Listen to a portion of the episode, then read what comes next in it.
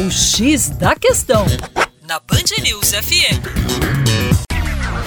Olá, ouvinte Band News, como vai? Tudo bem? Na coluna de hoje vamos analisar como o programa Minha Casa Minha Vida não conseguiu suavizar de forma significativa o déficit habitacional do Brasil. Vamos lá.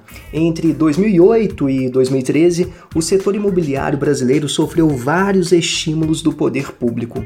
O acesso maior ao crédito, pilar do governo neste período, foi importante para isso, além, claro, da injeção de recursos públicos por meio do Programa de Aceleração do Crescimento e do BNDES nas grandes construtoras. Essas construtoras, agora capitalizadas, investiram em terras e tornaram-se as maiores proprietárias de imóveis urbanos.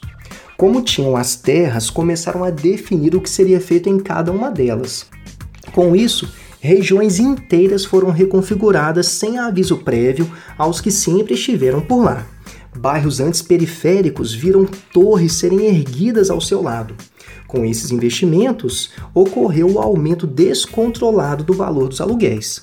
Os moradores dessas regiões então se viram obrigados a comprometerem mais da metade dos ganhos familiares para arcar com este aumento, ou recorreram ao cômodo do fundo da casa de um parente, ou ainda a um barraco em uma ocupação.